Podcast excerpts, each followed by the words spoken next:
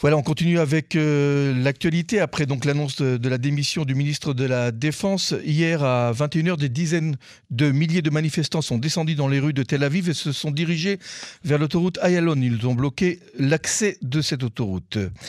À Jérusalem, ce sont également des milliers de manifestants qui se sont regroupés hier près de l'immeuble de Netanyahou et ont forcé les barrages, arrivant près de 20 mètres seulement à l'entrée de la résidence du Premier ministre. Le responsable du Shabak, Ronenbar, s'est immédiatement rendu sur les lieux afin de constater les mesures prises pour assurer la sécurité des membres de la famille Netanyahou. Et nous retrouvons euh, un activiste euh, très très connu euh, du, de, la francophonie des francophones en Israël, David Benishai. Bonsoir. Bonsoir. David Benishai, puis-je vous poser cette question très intime? Où étiez-vous hier soir dans la nuit de, de samedi à dimanche? C'était évidemment, j'étais à Kaplan.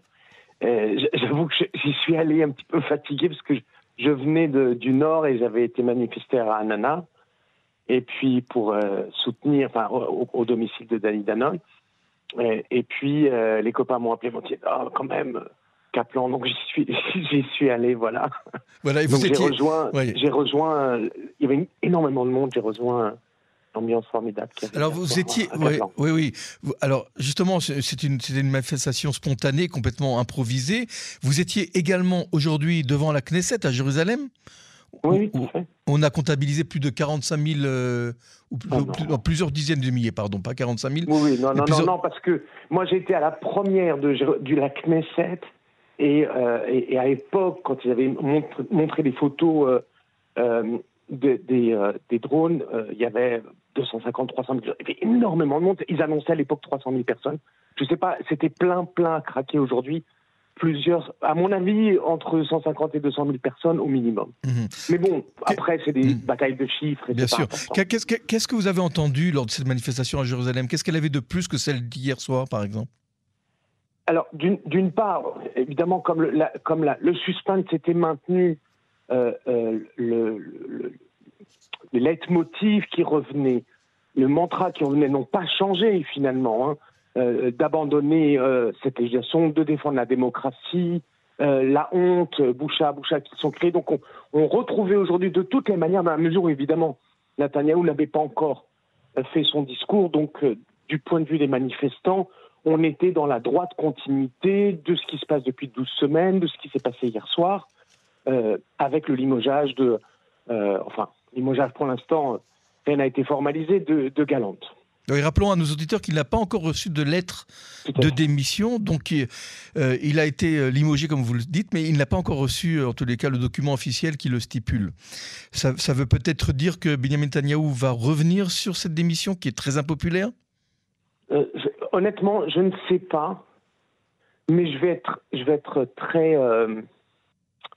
Aujourd'hui, il y a deux camps. Enfin, il y a deux camps. Il y a un camp qui dit bon, on va se parler, etc. Et il y a un camp euh, parmi les manifestants, j'entends, qui dit euh, euh, on est en train de se, foutre royalement de notre gueule. donc nous, on la plupart des gens demandent l'arrêt de cette réforme.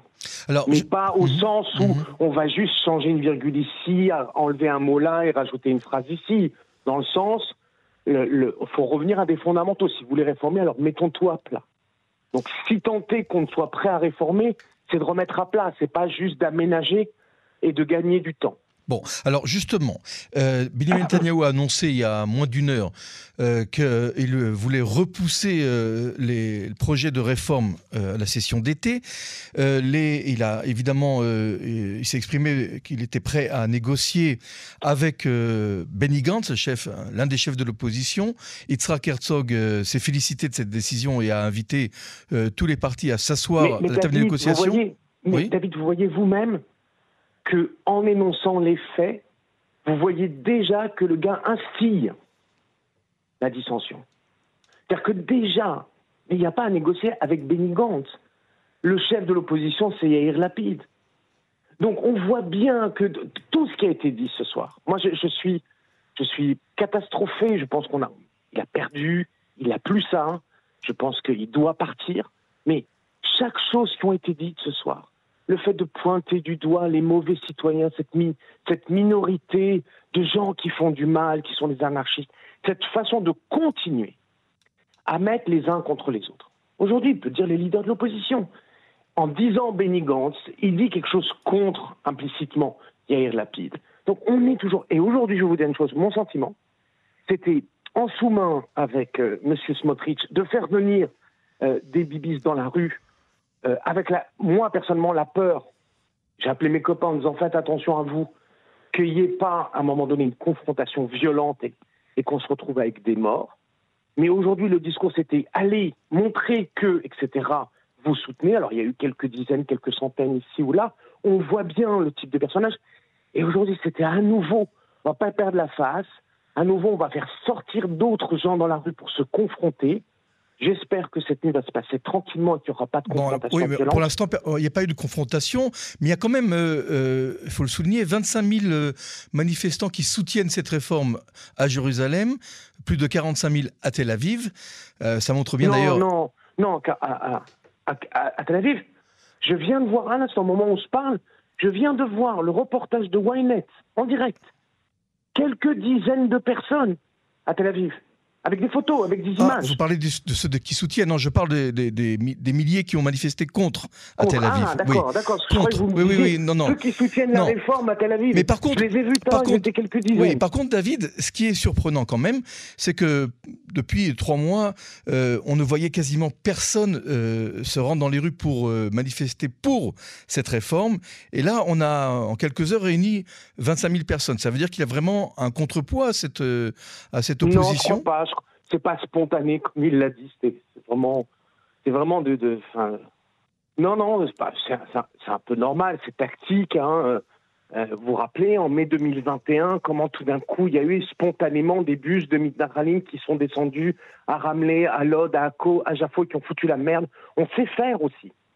Mhm. On sait faire, c'est pas un mouvement spontané. Si ça avait été un mouvement spontané dès le début, des gens se seraient levés pour dire bah non, nous on a quand même été on a comme élu, on est la majorité, on veut cette réforme, c'est une réforme positive, et vous auriez eu dès le début cette espèce de, dialectique entre deux camps, ça n'a pas été le cas. Et d'ailleurs, vous savez quoi? Regardez le sondage de la 11. Un effondrement, un effondrement. Ils perdent 11 mandats. Mhm. Pas un mandat, pas deux mandats. Netanyahu tombe de 33 à 25. Et le camp de, de, de Datit, j'aime pas employer cette expression parce que moi j'ai plus de respect pour Tchenuta Datit, bon, mais peu importe, les gens de Smotrich et de Bengvir basculent de 14 à 11. Donc c'est clair, c'est net, c'est dit.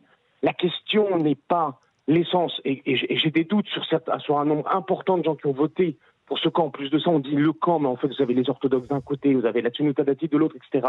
Donc vous avez deux, trois grosses minorités qui se sont retrouvées, mais j'ai des gros doutes sur le fait qu'ils comprennent ou qu'ils aient vraiment voté pour ça. Vraiment, sincèrement, quoi.